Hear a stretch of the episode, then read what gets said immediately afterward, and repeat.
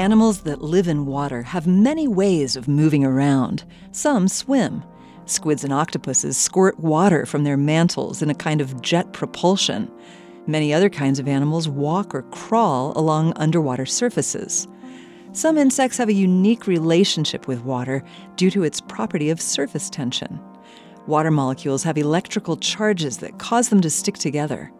They stick more tightly at the water's surface, making it resistant to external force. The same forces cause water to congeal into drops. These forces are pronounced in relation to the tiny bodies of insects. Water striders are insects with long legs covered with tiny hairs that repel water.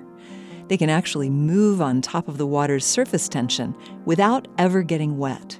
Apparently, surface tension also gives some insects a special relationship with the underside of the water's surface.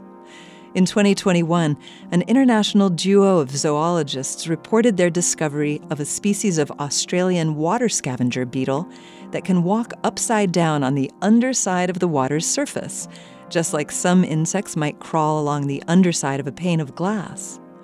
The beetle never breaks the water's surface or contacts air. The researchers think that the buoyancy of bubbles of air trapped in the insect's abdomen provides an upward force, allowing the beetle to cling to the underside of the water's surface tension.